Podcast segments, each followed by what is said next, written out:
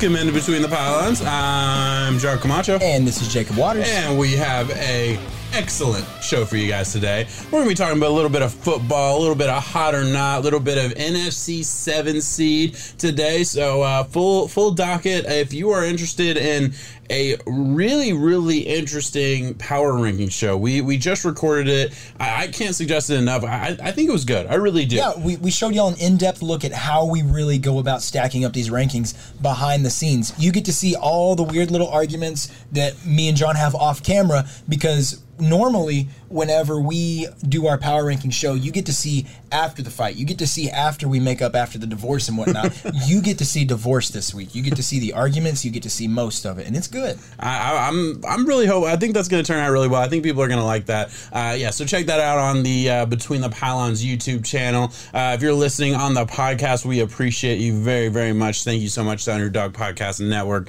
uh, for hosting us there. Uh, like, subscribe, all that good stuff. Let, us get right into it. We're doing two things today. All right, two two things on the docket. Uh, we're in honor of Jason Garrett getting hand again.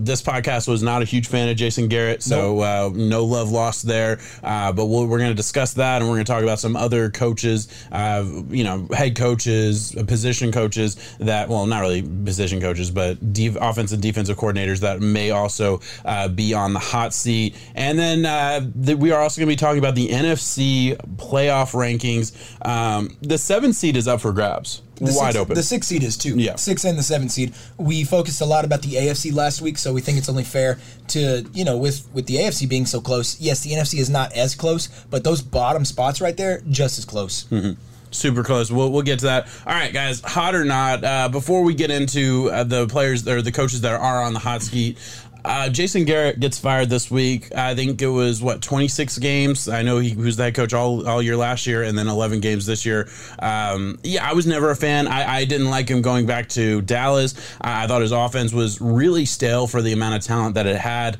Uh, I mean, honestly, like bottom to top, you could argue it was one of the most talented offenses over the past five years. The Cowboys have been uh, for between Dak, between that offensive line that has been stellar, between a great running back and Zeke, who I think has fallen off a little bit, but been really good throughout his career, and then some really good wide receiver weapons tough not to say that is one of the most uh, powerful offenses on paper. And Jason Garrett could never really get it going. I understand like they've added CD Lamb recently, they've added other pieces recently, but on paper it's always been really good, and it's just never been able to get going to the point where it really should have been. Other than Zeke's first year is the he only year I can think of. Handed the playoffs every single yeah. year and would find some some way to miss that. Yeah. Yes. Uh, so that was unfortunate. And then he goes to a team that's a little bit devoid of talent. Uh, obviously, Saquon Barkley is there, but not utilized to the best of their ability. I understand hey, it's tough to do a lot in the NFL when you have the worst offensive line in the NFL. the Giants had that. It's not close. Uh, most of their starters are probably backups on a lot of other teams. Uh, so yeah, it's a, it's a bad offensive line. There's no other way to say it,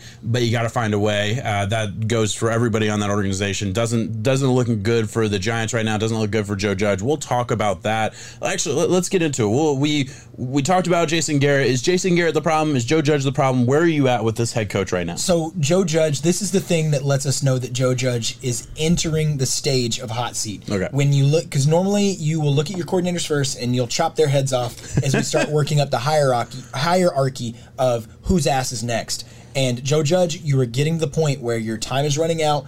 You know, uh, this Daniel Jones experience experiment. I think we know what he's not, and elite is not Daniel Jones. I don't mm-hmm. think he's ever going to be able to hit that potential. Serviceable quarterback, yes, at times I see that. But Jason Garrett and his inept ability to use his playmakers. I mean, Andrew Thomas has more touchdown catches than Kenny Golladay, who you paid $72 million, and your first round wide receiver in Kadarius Toney. And Andrew Thomas caught that touchdown last in last night's game. That's sad. You have an inability to use the talent that's been given around you. I think that's one of the things that you carried with you, unfortunately, when you left Dallas. And Joe Judge, your name's going to be coming next. Like you know, the Reaper's sitting there knocking soon. So get things on track may, maybe because I don't really know how much Jason Garrett had. I, I, mean, he did have full control over this offense, and that's I think that's the main reason why they they're coming after him. But something's got to get on track. I'm not going to sit here and say that they have talent enough to do that, but their wide receiver corps I think is serviceable enough to where there's a lot of other teams in worse spots than that. Kenny Golladay, Kadarius Toney, and Darius Slayton, Sterling Shepard. Those four names, they go start anywhere else too. It's a ton of injuries on that. Uh, like all those names have been hurt though. I will they- say no, that. yeah, interchangeable in and out. Kadarius Toney always finds some way to twitch or bang up something. Yeah, Uh, listen, I, I, I agree. I, I don't think Joe Judge deserves to be on the the hot hot- seat. he's entering. Um, yeah, the, but I, I, man, look, I think he's done pretty good for what he's had. This has been a bottom five talent roster over the past two years. Really, I mean, we should look at the entire organization as a whole. I, you know, I haven't, I haven't liked what Gettleman has done up until this draft. Actually, I think the, this draft was probably my favorite draft that he's done, and it was when he actually decided to move around the board, trade back, and not just take best available and refuse to move down or, or you know add value in the draft by maneuvering the board at all. He was always really bad about that. Did good this past year, but uh, other than that, yeah, I haven't been in love with the way they decided to acquire uh, talent in free agency. I feel like they've missed a lot trying to add big free agent signings that like really were just getting a they weren't- payday. they weren't ready for right Yeah, now. they weren't ready. They were not. They were not top ten tackles that are getting signed, and, and I'm blanking on the guy's name that came from the Patriots. That that is like the key point of this dude didn't deserve all the money. I'm sorry, I'm blanking on the name. I don't know if you have it in, in front of you, uh, but he's not a guy that I thought should have been paid. E- e- regardless of that.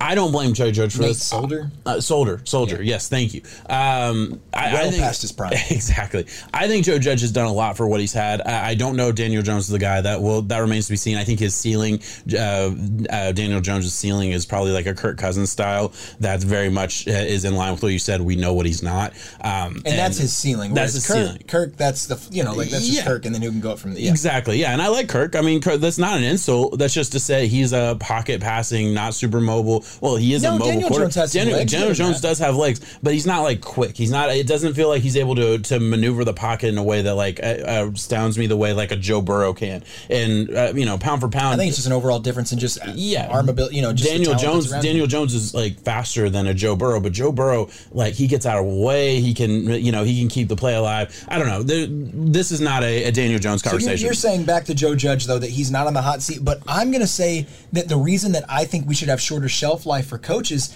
is because of you know we I don't know I feel like we get into this mindset where I guess you have the Lions, the Jets, the Jags, the Texans, just primarily bad teams overall. Mm-hmm. How long have they been bad?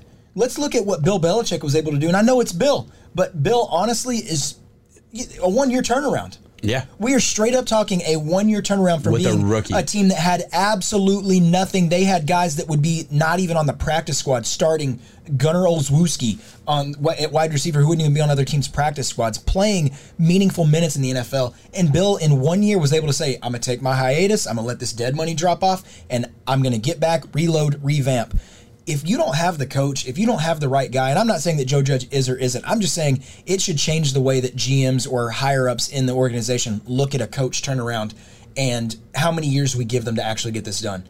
Bill was able to do it with nothing.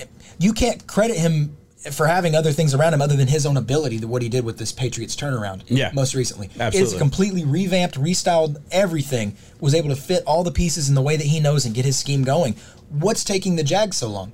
Years after all these coaches, what's taking? Yeah, I'm trying to think of another one. The Bears. Yeah, good, good, good I know we'll talk about them later. But Yeah, absolutely. So look, you you you brought it up. I think we said enough with Joe Judge. Uh, real quick on on uh, on Bill Bill Belichick.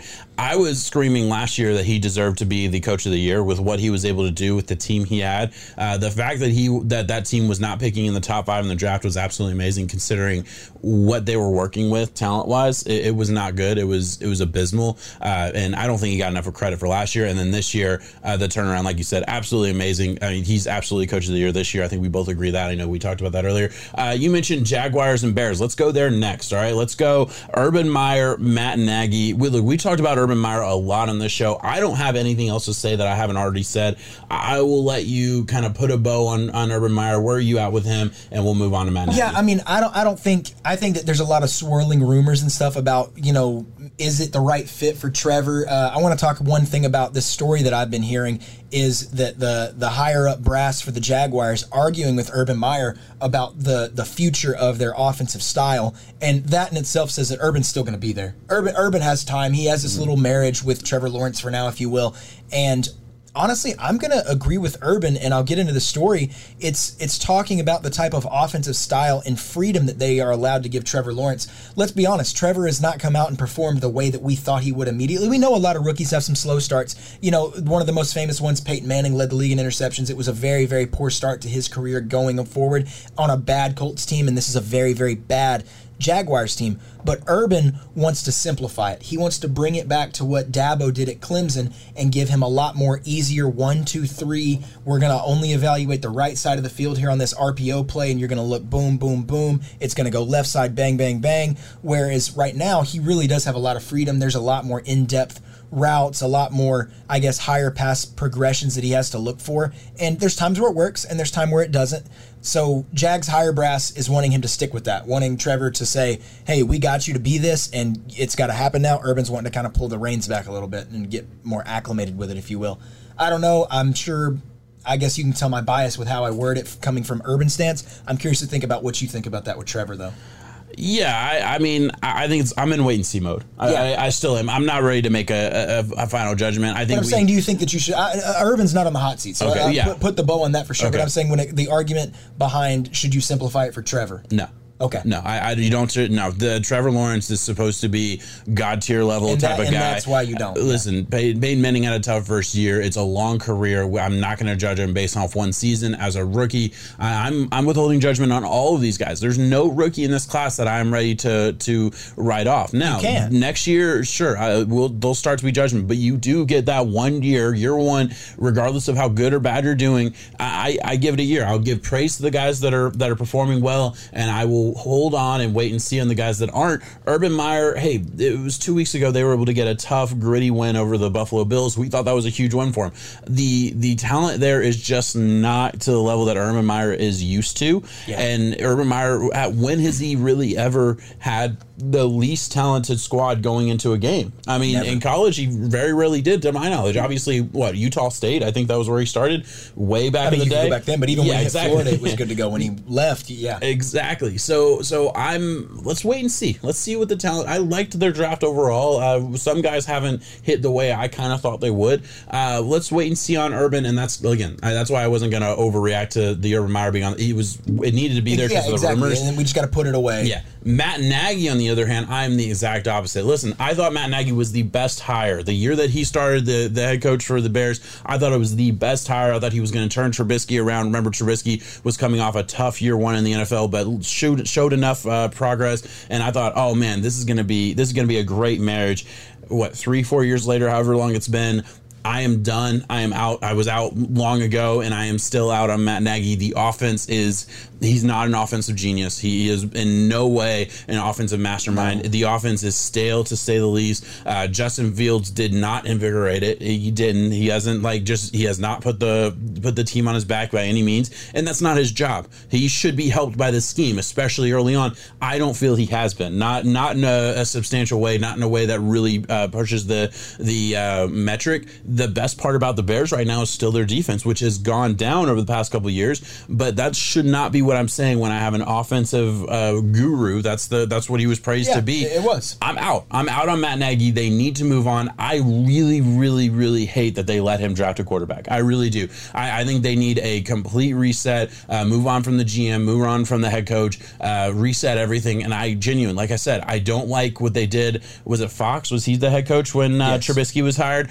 I, I didn't like what they did then, keeping the lame duck head coach for one year with a rookie quarterback.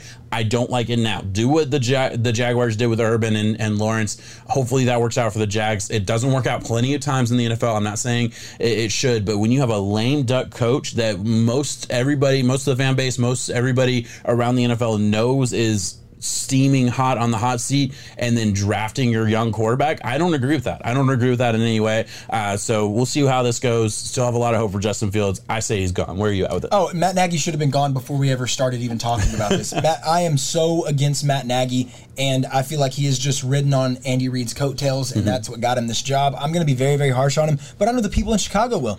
Um, Chicago Bulls got blown out last night. Absolutely blown out. But the fans didn't give a damn about the basketball game. Every single one of them, you can go look it up, was chanting "Fire Matt Nagy, Fire Nagy." At the Chicago Bulls basketball game, this city knows. This city is wanting it, and I'm glad you mentioned John Fox and the way that they handled or mishandled that situation with having a coach give his last little breath of life to go get that quarterback. It puts your team and organization and franchise so much far behind, and you're cutting the Achilles of your new quarterback that you just drafted, and having to put him in a spot to where he has to get acclimated and so much more pressure to go out there and do what it, do what he's supposed to do. It's hard. Matt Nagy needs to be gone. He should have been gone before they even made this decision with the Justin Fields. I like Justin Fields. I think it's unfortunate for him that he's already having, I guess, a shorthand dealt to him because I've seen promise at times. Yeah. I've seen some other areas where I think that he needs a system around him to help him out, and Nagy his inability to do it. I think the Bears have some of the brightest weapons in football. I know David Montgomery's been banged up. They have a serviceable offensive line. Not going to write home about it by any means. Allen Robinson is one of the most unsung heroes in the NFL. You have so many different weapons that you can utilize and use, and for you to be an offensive guru, come on, man. I'm out on that. Get him out. First bus out. Should have left last week.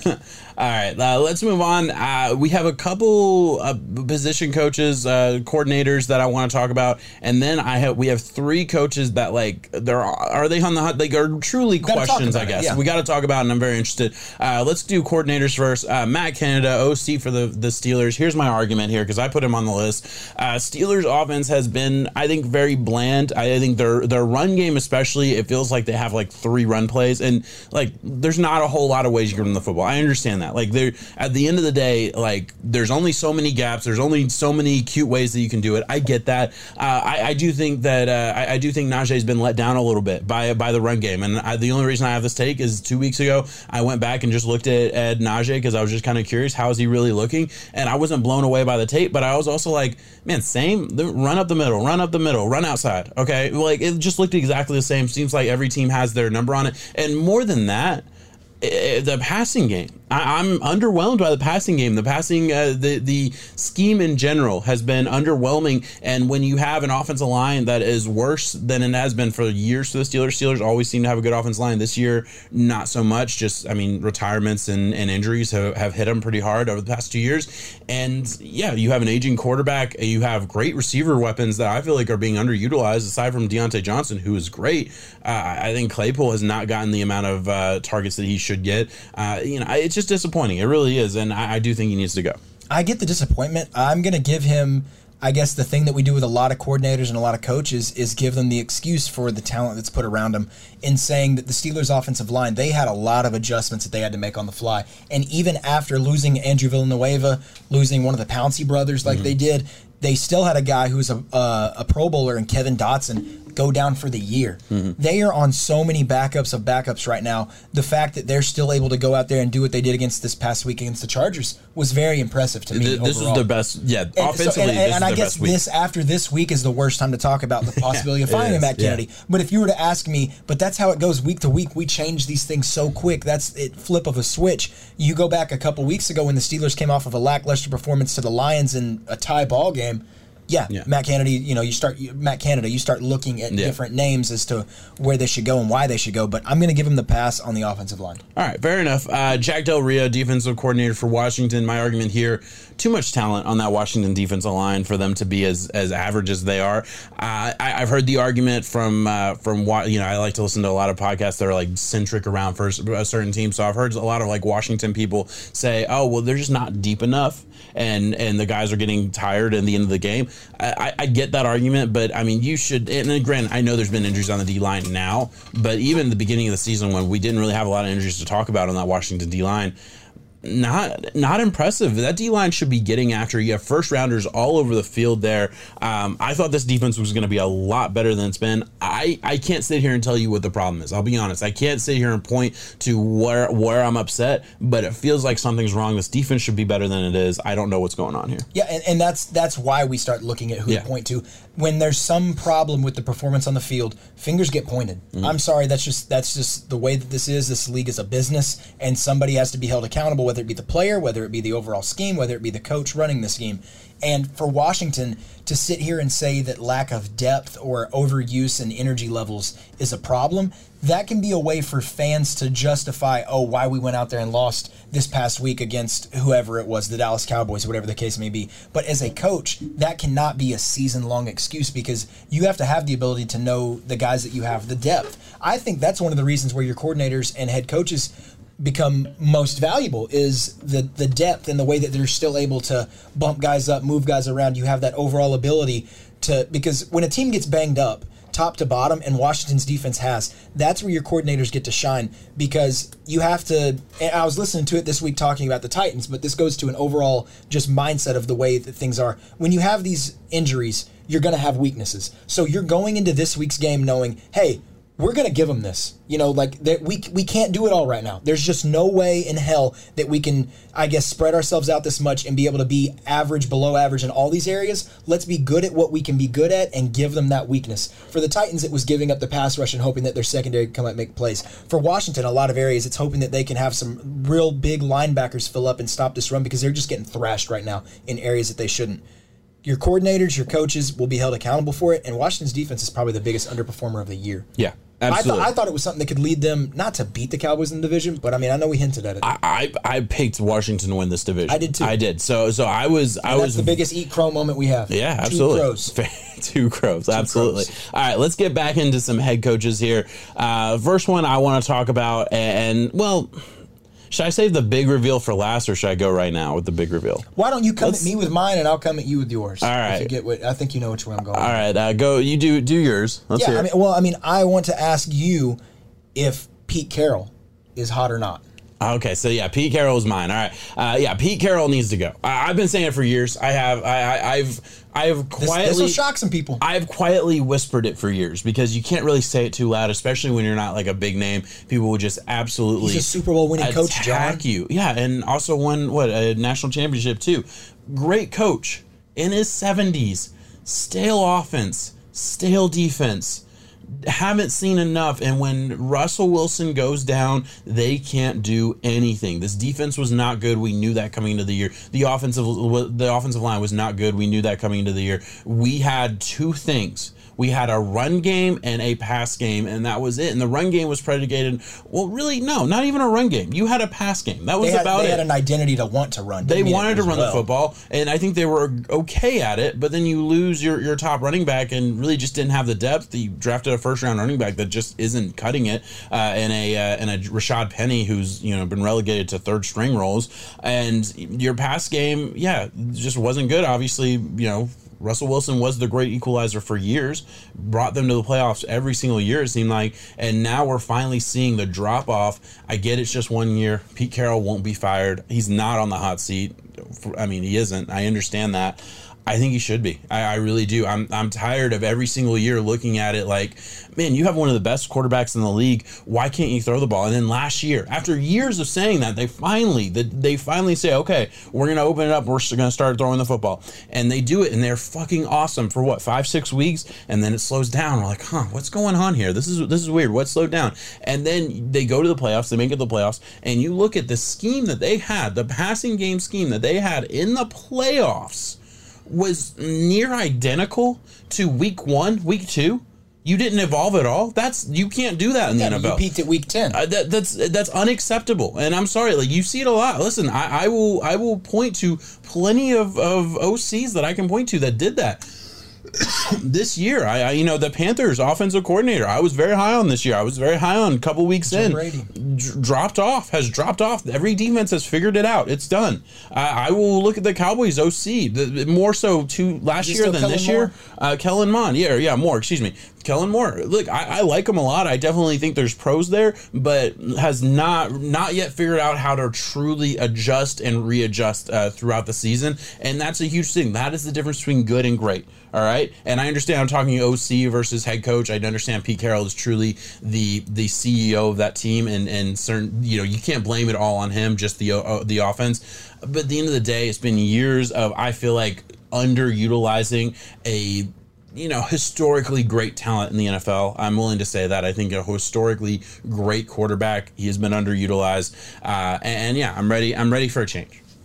So it's it's a hard pill for a lot of people to swallow because of the success that rides with Seattle and what Pete Carroll has done for that that just franchise altogether has completely changed the way that we view the 12th man and they are a powerhouse that sits atop Absolutely. the NFL primarily but it is getting to the point where me even in spite of their success last year that fell with the offense so yes Pete Carroll gets to pat himself on the back for that but what is Pete Carroll he's a defensive coach he is a defensive schemed mind who wants to come out there. Legion of Boom built that. That's where he gets most of his praise from me from is putting that together and having a lot of pieces. And you saw how quickly the Legion of Boom fell apart in each of their respective for the Seattle Seahawks. But look at where those pieces went. Not a lot of them succeeded elsewhere outside of that scheme Yeah. for what it was. He did good finding guys that would fit those roles.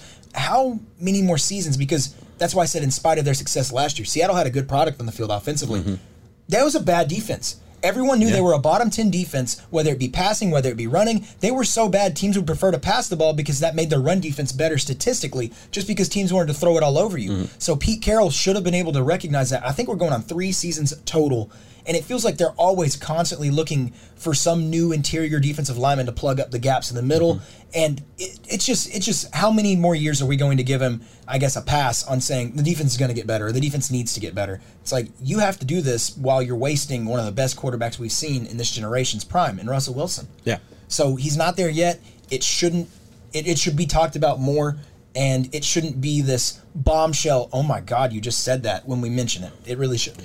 All right, let's move it over to a guy who I think has been on the hot seat, at least on this pod throughout the pod, but or throughout the year. But honestly, if you were gonna fire him, I don't know if this is the year. Uh, putting doing pretty well, I feel like overall. Mike Zimmer, uh, head coach for the Vikings. Uh, listen, Vikings are, are are 500 team right now, but they're a couple field goals, a couple plays away from looking, at least on paper, seven or eight wins. like yeah, seven or eight win team. Mike Zimmer, you know, I, I you can't put it all on him. At the end of the day, you know, a couple plays, a couple moments that I, I don't really blame on the coach. Even he put his team in a in a good position to win. Uh, he's come out every single week and and had a good game plan. Uh, he has been able to manage a quality quarterback and a and a uh, Kirk Cousins. He's been able to manage a very very good run game, an average to below average offensive line, and really below average to bad offensive line. I'll say it that way. And a defense that yeah, it's good, but they've lost a lot of playmakers, and they're still going out and and uh, and doing enough to beat the Packers, one of the best teams in the NFL. Uh, give me get, hot or not, Mike Zimmer. It's hot. Hot. It's hard. It's it's hard to talk about because there's so many times. I'm a Vikings fan. For those of you, if you're a new listener, whatever the case may be, I am a diehard Vikings fan. I've been all my life, and I wish I could go back and tell that little six year old me, quit. Don't, don't. I'm sitting there on the outside banging on the window, like, no, don't do it. Don't pick that team. you can pick any team. Man, this team has hurt my heart so much. Be a Bucks fan. Trust Yeah. me, it'll work It's like, out. Don't worry, give it some time. You'll get a Super Bowl. Never would have guessed that's how that would have shaken up, right? Mike Zimmer, the biggest thing, I feel like this team around him, the players love him. He's a good guy. Yeah. It's a good like scheme has gotten a little bland over the years. He has a lot of these defensive guys that he's held on to probably for a little bit too long. But the biggest problem that I have with him and with our GM Rick Spielman is just the fact that their drafts are horrible when it comes to the defensive side of the ball. And yes, I said drafts are horrible when we have picked up guys like Danielle Hunter, who's one of the the most dominant defensive linemen out there, Justin Jefferson, Dalvin Cook. There's a lot of good promising Adam Thielen, a lot of good promising talent that this team has brought in and done a good job with. But their top tier picks, primarily in the defensive secondary position, cornerbacks, horrible, atrocious. If we weren't able to get some old man Patrick Peterson this year, we are talking about Cameron Dantzler being our cornerback one, having to dig deep on the depth chart for a guy in Mike Zimmer who that's his specialty. The same reason that I came at Pete Carroll's ass. If you're a defensive minded guy, if you're this, I will only give you so many years to get that together. I do think with the way that some of our games have bounced, you know, really, really close games, unfortunate losses, things where it wasn't in Mike Zimmer's hand. He's putting the team in a position to win. This isn't the year that you do it. Yeah, it's unfortunate to say because honestly, you have a couple of other bounces the other way in some close games that you were A able lot to win. blame that on coaching, though. Yeah, no. At the end of the day, but I, I, I get that, but I, I, I kind of look at it the other way. I really do. I, I say, are you putting your team the best chance to win?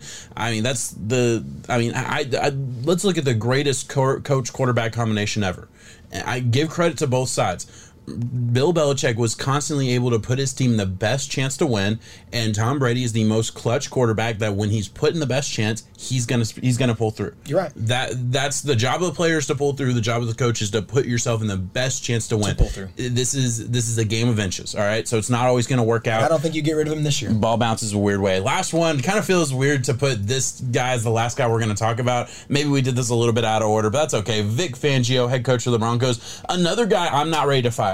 I'm not, and the reason I'm not, and I think we disagree on this. I, I'm saying not hot here because I, I look at this team and I say, all right, yeah, this is a defensive minded head coach, and the defense is pretty freaking good. Like they Yeah. come out and they perform very well. Again, puts his team the best chance to win every time. I feel like he's getting the most out of, you know, guys that are drafted fourth, fifth round. Like he's getting the most out of those type of guys, which is a big thing for me as well. And then on the offensive side of the ball, you know, I know he's not the decision maker as far as uh, personnel, but he's he's got some talent at, at wide receiver. He's got some talent at running back. I love their one-two punch at running back. Um, I, their offensive line has been better, obviously, but it's not terrible. Again, it's like kind of like the Bears. Like I don't, I don't have any issues. Not, not going to write home about it, but you know they they can perform weekly. That's an, it's not a hindrance to the team. We'll put it that way.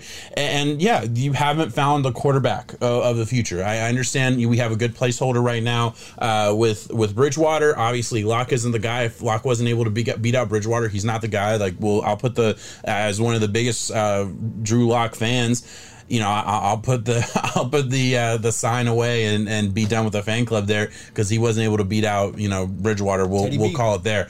Um, but overall, I, I think this is a team trending in the right direction. Are they great? Absolutely not. But I, I do think they win the games they're supposed to win. Uh, they are not a super tar- super talented group yet. But I do think it's going in the right direction, like I said. And two years in, I'm, I'm happy with what I'm seeing, and I think it, I I think there's there's progress to be made. Yeah, uh, their drafts is one of the main reasons that I'll write home about Vic Fangio. I love some of the talent that they made, they've been able to get in, whether it be high round, middle round, late round. I feel like they have done a very good job about having a good defense with a lot of depth, Mm-hmm. and you still have your big hitters. When you look at the offense, they have built this up. They just paid Courtland Sutton, rightfully so. Courtland Sutton is a true number one wide receiver. Yeah, he may not be a top 15. That's fine. He's had some injuries banged up Mm-hmm. here and there, but Jerry Jeudy, I think, has the potential to be that top 15. You have Javonte Williams, who we have seen this coming out party. I think he can be a true, like, one cut, just dominant runner, and I think it makes the job of Teddy Bridgewater or whoever that is. Here's the downside. How many more seasons or how long are we going to go without somebody's ass having to be paid for for not having that quarterback position answered for? How long is it going to? Because we had the miss on Drew Lock, Yeah. so now we have the placeholder. I think this Now- is a big last hurrah. Yeah, now now I will say, uh, give give this is this is what look we talked about a lame duck season for Yes. uh, for a uh, for Matt Nagy. That's and, what this and is. I don't think this. I, I don't think next year should be a lame duck season, and it, it kind of sucks because this is not the year to draft a quarterback, according to everything we've seen. not. Although you know it could be. We, I, I haven't I haven't done it. I haven't done the research yet, so I'm not speaking for myself. I'm just uh, those are what I've read so far. We'll see how that goes. If they get a if they get a, uh, a Rodgers, I this team is a Super Bowl That, contender. and that's what I was about to mention Yeah. is the fact that if they are think- able to land some some wild way, they get some of these. There's De- two Deshaun superstars. Watson, Aaron Rodgers. Yeah. Those quarterbacks are most likely on the move. Let's talk about that and be honest. Broncos should be atop all those lists, and I think if the Broncos would have the most impactful landing of all of those other teams that get mentioned and I, I honestly believe the way they've been able to add talent, obviously they've hit on early rounds. And granted, give credit where it's due to the decision makers and the GM and the, the team, the guy that actually pulls the trigger on the draft. Absolutely fair. I'm blanking on his name off the top of my head. I know, uh, you know, uh, the quarterback is gone, so I can't remember who replaced him. Either way, the coach cultivates the talent, right? Yes. So so give him credit too. I, I'm I'm excited, man. I'm excited to see if they can like sell the farm to get one of these top guys, get get the uh, Rodgers, get the the uh, you know the Deshaun Watson, whatever they have to do. I, I think this is a team to look at. I really Man, do. I've been bullish on it for a long time because it I'm not ready to reminds set it me. down. It reminds me of Tampa Bay before they got Tom. Yeah. This team is very well set up. Yeah. The skeleton, the bones, all of it's there. It's right in front of you. Because let's go back and think about that Tampa team and how I guess we didn't really consider them a contender on paper because of the man that was at the helm and Jameis at the time. Yeah. But my goodness, you put in Tom Brady and it's like, man, they got the weapons. Well, they got that good super- line. yeah. They got the good defense. They got this, that, and the other. If you're telling me you move Aaron Rodgers over to this team, it's it's what Bruce Arians was able to do by landing Tom. Vic Fangio and the Broncos, if they're able to land an Aaron Rodgers or land something like that, and I know it might sound like a long shot, but they are smarter than us, of course, and they know their needs. Quarterback is atop that list, and if they're able to do that, it's the next coming of the Buccaneers. I completely agree. I think that's the the perfect analogy that I had not thought of. Uh, absolutely agree, and I'm not ready to move on from a Vic, uh, who has been one of the best DCs for years and years and years. Don't move on from him and and yeah, I think he's I think he's a good. If he misses well. out on this quarterback little dilemma and say they go draft a guy for whatever reason that they probably shouldn't, or maybe maybe it works, whatever the case may be. If it works, he keeps his job. If he misses on this quarterback for the next. I mean, because Teddy B's not the guy, right? You're not going to rock him for two or three years. no, he's a placeholder. Exactly. So I think wherever they shoot their shot with that, the longevity of that quarterback is where Vic Fangio's job lies depending on if it hits or not. And that's so sad. I don't think he's. I don't think he can afford to miss on that. Yeah, and I know. Look, I completely agree with you. I think you're absolutely right in what you're saying. I don't think that's right. I don't think that's necessarily fair. Uh, yeah, for that, a guy. But, but, on this, yeah. but it is how it is, and you know that's that's the nature of the NFL. And if you're a good enough coach, you get another chance somewhere else. So yeah, let's move on to NFC seven seed, six seed, whatever we want to call it. Did not think that our hot or not segment would go 35 minutes. Good segment, uh, great segment. Good good talking points all around. So uh, we might rush through this next segment segment a little bit here, uh, but that is okay. Let me pull it up. Uh, let's get the list of teams that are going to probably make the playoffs as of now in the NFC. We'll write them off and we won't probably discuss now is one through five. Yeah, one yeah. through five is locked. All right. So Cardinals, Packers, Buccaneers, Cowboys probably lock down their division, right? Like there's there's really not a chance for any of those guys to lose. Maybe the Cardinals fall and the Rams get that division, although they're two games ahead of the Rams right now with a one game. They've beaten the Rams already. Yeah. So looking regardless, like Cardinals are going to win that. Playoffs are the destination yeah, regardless. Exactly. And if the Rams win that division, Cardinals got that fifth, five seed. So those five are, are locked in, all right? Let's talk about the next five. Let's talk about the next five five win teams that we can talk about. Minnesota Vikings, Saints, 49ers, Eagles, Panthers are all five win football teams. And I mean, three of them, two of them are going to get in the playoffs. Yes. Realistically speaking where are you at? Let's uh, obviously you're a Vikings fan. Uh, let's put that to the side. We've yeah, talked about the Vikings a little bit already in this pod. Uh, let's go go bottom to top of that list and, and where you're at with these teams. Yeah, I mean, I think we need to do due process and also include, as much as I don't want to, the four win teams and the Atlanta Falcons and the Washington Football Team. They're only one game out of this. Yeah, and we still have a good point. We still have weeks to be played. Yeah. Where if a team goes on a tear, one one thing that I'll point out is the I guess the trending down aspect in injuries and just banged up team that is the New Orleans Saints. Mm-hmm. I don't consider them the same powerhouse that I do that with the Panthers, Eagles, 49ers, Vikings, if you will, in that same breath. I think that they are on their way down, and I think that Washington football team has been playing some good ball. If that defense can really get going, Taylor Heinicke is using the weapons around him and just making some plays that normally he doesn't. He's playing really, really well. There's a chance. If I had to pick though, the two teams that seem just I guess, right for what you would see playoffs, it would be the San Francisco 49ers and the Minnesota Vikings. That's taking my team's bias out of it. I think mm-hmm. the Vikings have played a lot of good football. They definitely have their weaknesses about them. But also, the Philadelphia Eagles, I think, have the easiest schedule going forward out of all of these teams. They still get to bounce around and beat up on Washington football team and the New York Giants. And that's saying that they beat up on Washington. Washington still has very much a fight to give, but we'll get to see how the division stacks up, or not the division, but the wild card seating. Yeah, those are those are huge games. Uh, I'm glad you you included the Falcons, even though I don't consider them a team that should have been them, included. They, you mentioned them, yeah. I, look, I still have a, a, a, bet out there to see hit, see them hit the under, and I think they will at four wins right now. I think it's it was seven. Oh yeah, yeah. yeah I don't know that they win three down the stretch. I, I, think it was seven and a half. I think that's why I took it. Um, Does a losing record make it? Does a losing record make it? Could play it. Could. It could. I mean, based off of this, it just takes the yeah, the, I mean the group losing together. I mean, eight and nine is a losing record now. So, so yeah, I think very, very likely that an eight and nine team gets in here. Uh, wouldn't surprise me a bit if these beat up beat up on each other, and a lot of these games are going to be played against some of the top teams yeah. in the NFC. Vikings play 49ers this week. I think the winner of that is a penciled in just to make it, just because of the way tiebreakers and seating would work. Yeah. Not saying it would be at the six or the seven or whatever spot, but I think they're penciled in, and then they the other one would go back down with the rest of the field to fight for the rest. Is that a is that a home game for the Vikings? You know? It is an away game. Okay, they they haven't lost at home. The Vikings yet, so. also have the most travel distance left to be played in the NFL by far. They have twenty seven hundred miles left to be traveled. Jesus. The next closest team's at twenty one. Oh, the Vikings aren't aren't undefeated at home. No, I, I, saw I saw them with a. Um, okay, I don't know why I was thinking they were undefeated. Well, there's a, there's a percentage right there that says they're at a they're at a thousand. You know, but I'm not sure what, Okay. what that is. Okay, well, I was looking at the wrong thing. Sorry about that. It looks like the only team that's undefeated at home is the Packers and the Bucks so far, um, and then the Lions. Well, Lions are completely defeated at home. um, sorry.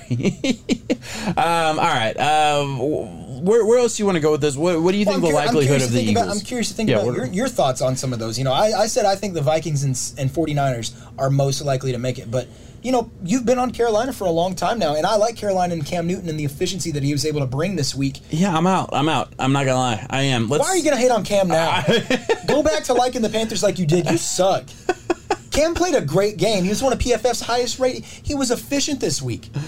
He was nine of Yeah. ten for No, passes was- past fifteen yards. We, He's good. Yeah. Oh, my god. He's good. He's he's good. Um, all Go right. figure. John's just writing home about the Panthers all year, saying this is the team to watch. This is the team. Blah blah blah. My favorite player of all time joins him, and he's like, "No, I'm out, man." All right, play, play the Dolphins this week. Very winnable game. I think that's a huge game for both teams. We mentioned that a little bit on the uh, on the uh, very the- late bye week. Yeah, got a third ga- week thirteen bye. You got the Falcons, got the Bills, Bucks, Saints, Bucks. God bless. Yeah, you got the you got to play the Bucks twice in the last three weeks. I think those are going to be huge games. That and unless the Bucks aren't playing for the number one seed, which is very possible, they could have the division wrapped up and not be playing for the one number one seed, and they could give Tom Brady a couple weeks off. That that's that that could be true as early as week sixteen. It wouldn't shock me. I don't think it will happen, but it wouldn't shock me if it did. Yeah, but we can't bank them making the playoffs on other teams benching. Yeah, well, I mean, For- I'm just saying now, I know they would make the playoffs if they bench Tom. I, I do think that. I, I will say that. I, I- think they can beat a Tom Brady list, uh, assuming Tom Brady would be out and all the other stars would be out that have Yeah. any kind of injuries. So the backups, they should w- win both those games. Uh, might sneak them into the the eight seed. I don't know. I just, I, I, at the end of the day, as much as I like the Panthers, I think their defense is good. I, I think Honestly, their the their offense is. That would be better for them too, because if the Bucks have the three seed wrapped up and they would get to play the last team to play- Panthers. I mean, seriously though, if you're going to play a seven seed, would you rather play the 49ers? yeah, Would and you rather you- play the Carolina Panthers? you get to play the Carolina Panthers, who you just saw prepare against you for a week, and you didn't even have you didn't plan for I real. want It's like a no part of. Kyle Shanahan and what he can do in this in the playoffs. I really don't. Know. No, That's a- I agree. It's a team that when they're healthy, they could make a realistic run and be right up there with every single team out there. Yeah, 40, 49ers aren't terrible. 49ers feel like the team that's going to make it. I, I think the Vikings are going to make it just because they also have the Bears and Lions on their 49ers their, got to step up and show us though. Yeah, 49ers have a cu- tough schedule. Well, no, they've already played those games. Uh, I'm going down here. So they got the Vikings this week. That's huge. They get the Seattle Seahawks, Bengals, Falcons, Titans, Texans, Rams uh, to close out the year. I, you know, they could. They, I think if they go 500 through the rest of the season, they're in. Yeah, I agree. Uh, and there's there's and they games should. there. They Seattle, should. Atlanta, and Texans. Yeah, no. Um, look, I think they actually beat the Vikings. I do. Uh, So I, I know that. I know you don't like hearing I that. think but home field's going to turn it. I yeah, do. so I do think they beat the Vikings. I think they beat Seattle. They could easily win the next four games, and they're in for sure. So I think 49ers have it. I, I that's the problem with this conversation is you went the exact way I wanted to go. So we're, we're we don't have a whole lot So you to think talk about. 49ers Vikings? Yeah, I think 49ers Vikings. I would like to look at the Eagles. I'm looking at I'm pulling up the Eagles schedule right now, just see where they're at. Um, Eagles have been trending up, man. Eagles They won, really have. They After- won what after the last slow start. They two have some games. impressive wins, and they've done it with a high scoring offense. Yeah, and they've won three of their last four, only losing to the Chargers, which uh, was actually closer than I think it should have been. Uh, they get the Giants next week. They get the Giants and Jets over the next two weeks. Then they get a bye, come back Wow. against Washington, Giants, Washington, and then Dallas to end the season. You know what? I'm taking it back. Eagles are going on a run. I'm, I'm taking it back. They on get paper, the Giants, Jets, Washington, Giants, Washington, and then a Cowboys team who, could very well not be playing for anything. man, they very well could be playing for this damn division in that last game though. If the Eagles go on this tear, Yeah. Cowboys are trending down. Uh, how far the, the Cowboys are at seven wins, the Eagles have five. Yes. Man, that's a good tear away. I, I don't know. There's a chance. Wow. Yeah. No. I, I'm. Uh, I'm There's changing a, it. there's a chance. I'm kicking your Vikings out of the playoffs, bro. I'm putting the Eagles in. Damn.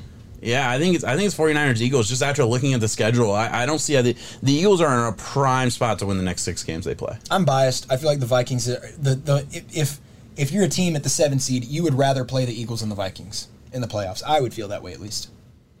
Yeah, I, I do think the, the Vikings are probably better. Let me look at their schedule. Did we already look at their schedule? Should be. Are we doing this again? Uh, no, we didn't look at the Okay, Vikings. yeah. Let me yet. look at the Vikings schedule just really quick. I know this is awesome We still get to audio for the Lions, everybody. so I'm glad. Um, yeah, so we got 49ers, Lions, Steelers, Bears, Rams to finish the season. Uh, Rams, Packers, Rams, Packers. Excuse me. Rams, Packers, Bears. Okay, sorry, I missed those last two games. I, I, I ended it at week 16. I'm, I'm all over the place.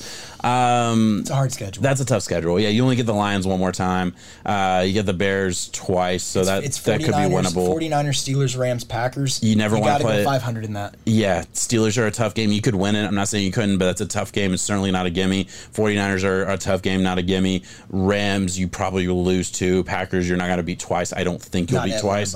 Um, so yeah, I, I'm taking the Vikings out. I'm going. I, I am going Eagles, 49ers, and uh, and Rams as the three wild card spots within the NFC. That's my pick. Any outside chance that there is just an absolute fall apart from one of these teams up top, I guess it would have to be the Rams or the Cowboys. I'm going Cowboys. If there's going to be a fall apart, it'll be the Cowboys. It absolutely could be. If they somehow blow up CeeDee and Lamb the got hurt. CeeDee Lamb got hurt. I think Amari's still out, right? Amari Amari's was, out. yeah, Amari was done. So they lost their top two spot, top two players. I, in my opinion, I know I'm in the minority here. They are playing Zeke more than they should. I think Tony Pollard is statistically the better quarterback. That's a fact. Running you can't back. argue with that. Statistically, he is the or me, better running back. Yeah, not the better quarterback. bet he's a better quarterback he might be. Statistically, he might be. I don't know.